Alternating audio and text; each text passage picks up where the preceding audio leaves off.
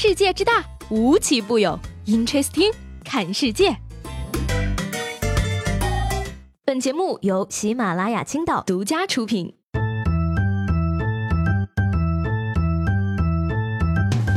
Hello，各位好，欢迎收听本期的 Interesting，我是西贝。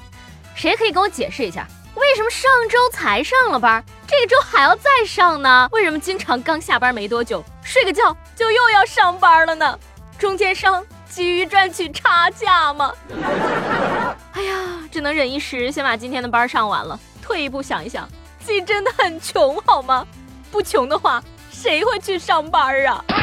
说最近呢，因为大姐因为自己的原因啊，错过了早班车，结果呢，竟然一气之下呀，挡在了车前，足足在高峰时段呀拦路半个小时，不让过路的车辆走。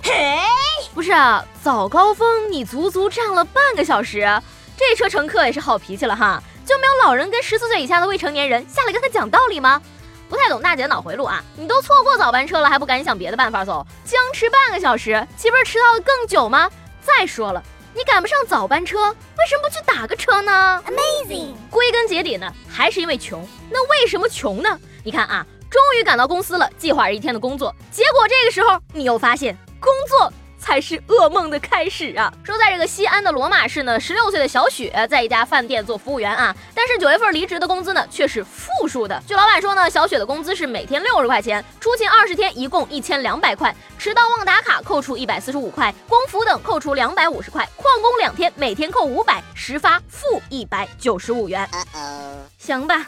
打工一个月，结果倒欠了老板两百块钱。姑娘啊，不是我说的，给完钱赶快跑吧，不然老家房子卖了不说，还得欠卖身契呀。一天工资才六十，旷工一天居然要扣五百块，请曝光这个餐厅的名字啊！这么黑心的老板，还指望他做良心菜？照您这种玩法，餐厅雇他一百个人，一个月下来反而能赚将近两万块喽。所以说吧，这个领导们就常说啊。我是为你好，给你一个锻炼的机会。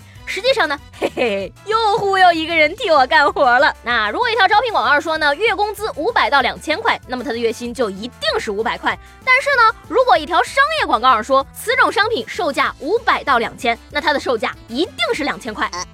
不过呢，这个工作中啊，除了无良的老板之外呢，还有这样让人反感的顾客。说在杭州的一个餐厅呢，服务员因为催收食客的账单，结果却招来食客一行人的不满，于是他们要求服务员给自己下跪赔礼道歉。嘿不是啊，我就问一句啊，你喝到凌晨三点还不走，人家不休息了吗？记得在一家酒吧里看到过啊，那些为了忘记而来买醉的人，请提前买单。服务员出言不逊，服务员让你们很没面子。我的妈呀！要不是最后这句想要免单，我差点就信了你了呢。还是想起一句网络名言啊，对服务员态度差的人呢，基本上素质都不会太高。那这工作一天呢，受了各种气啊，很多人可能想着买点好的犒劳一下自己。不过呢，要提醒大家了啊，小心现在这些无良的商家呀。同样不让你省心。说最近呢，一名医生在买牙膏的时候就发现呀，某知名中草药牙膏的成分中竟然含有氨甲环酸，而这是血液科医生呢最常用的止血药，并且呢，它还属于处方药。中药牙膏发现西药处方药成分，这难道不是该写成知名传统医学牙膏发现现代医学成分吗？真的希望这个相关商家可以给出一个合理的解释啊。不过这话又说回来了啊。写出成分，你们不满意？好了好了，那下次还是把成分写保密，副作用写不明确，你们就不嚷嚷了。其实呢，这个中医呢，我们倒是不反感啊，反感的是呢，拿中医说事儿来糊弄人的。有句话怎么讲来着呢？中西结合好，西药负责疗效，中药负责广告。说吧，这个买小件小吃亏，买大件呢，你可能就要吃大亏了。说在这个吉林长春的张女士一家五口人啊，到楼盘销售中心去看房，刚刚准备付定金啊，没想到就在这时候，售楼部的顶棚居然塌下来了，张女士的舅舅被砸伤了，送进急诊。不是啊，自己的售楼中心都搞豆腐渣，我看这房子质量也不怎么样吧？小品里面说的是漏水，这儿是楼塌了。看来生活果然是源于艺术，又高于艺术啊！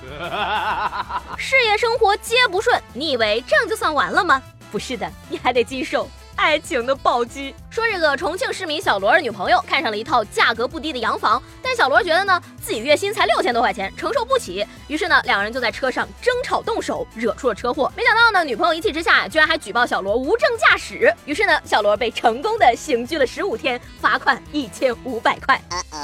哎呀妈！妈呀，男方无证驾驶，女方虚荣至极，你们俩赶紧结婚吧，简直太般配了好吗？你看吧，这个某地产商打广告啊，不妥协，青春正当时，推小户型，鼓动年轻人买房。但是我跟你讲啊，买了房啊，就真的什么都妥协了。你为啥非要吃爱情的苦呢？是奶茶不够甜吗？